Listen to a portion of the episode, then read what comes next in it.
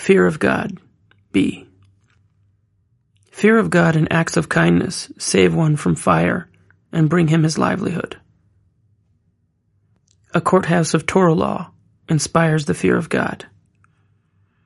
Studying the Shulchan Aruch brings one to fear of God. The outstanding and sharp minds of the generation cause the fear of heaven to shine. This fear sparks the merit of the ancestors, which in turn awakens the world to repentance. An individual has the ability to throw off the yoke of heaven. A community does not. Hearing the voice of one who is wise in holiness is a segula for acquiring the fear of God. Confusion in the mind destroys one's fear of God. It also diminishes his authority.